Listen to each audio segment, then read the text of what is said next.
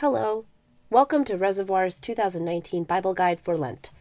This year, our theme is the wild places, and we're exploring themes of wilderness, loss of control, and exile. My name is Helen Lee, and I'm happy to share our Bible guide with you, which was written by Senior Pastor of Reservoir Church, Steve Watson. Thanks for joining us.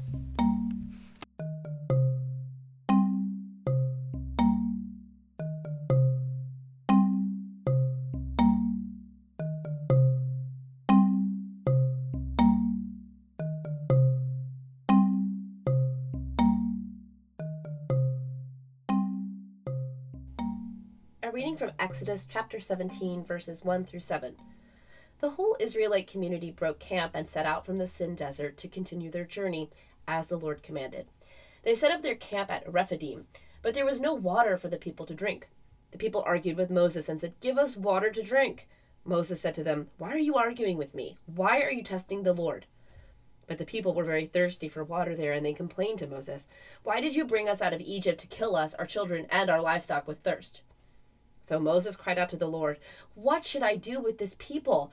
They're getting ready to stone me. The Lord said to Moses, Go on ahead of the people and take some of Israel's elders with you. Take in your hand the shepherd's rod that you used to strike the Nile River and go. I'll be standing there in front of you on the rock at, the, at Horeb. Hit the rock, water will come out of it, and the people will be able to drink. Moses did so while Israel's elders watched. He called the place Massa and Meribah because the Israelites argued and argued with and tested the Lord, asking, Is the Lord really with us or not? Some points of interest. The trials of the wilderness continue, and again, everybody but God is angry and stressed and up in arms. We're not meant to stand apart, but also see ourselves in this.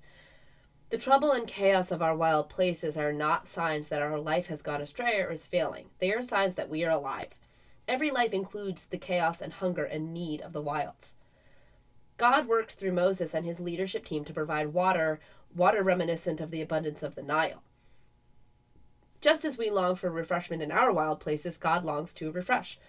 The New Testament creatively, mystically represents God's regular refreshment in this rock, imagining the water flowing rock, following the people of God, and naming that rock to be Christ.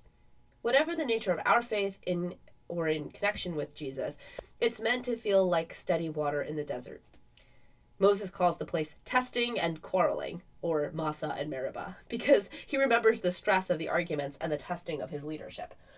God calls this place the mountain of the sun. Horeb relates to the word for sun. A beautiful, mighty thing has happened here. Again, the power of perspective.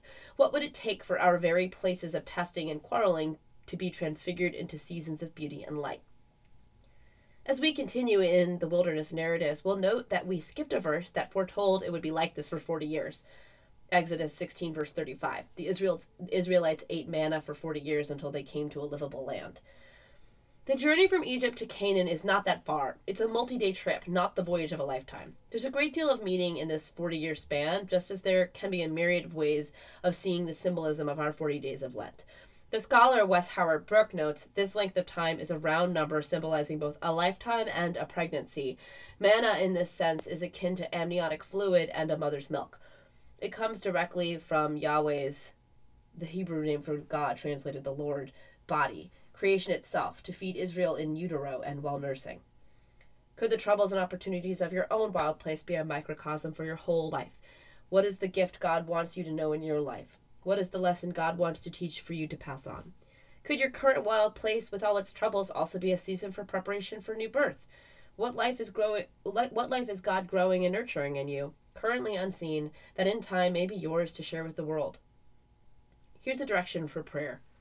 Pray that by any of your friends and family that are mired in long joyless quarrels. Pray that God shines into this dynamic by shining light and providing help in whatever not enough feeling or experience is behind the quarrel in the first place. And our spiritual exercise of the week. This week, you were invited to name a place in your life where you are out of your element, beyond your resources, or out of control. Tell God about this. How is it that you want to experience God's faithful love with you? What do you hope to learn in this season? How is it that you would like God to rescue you?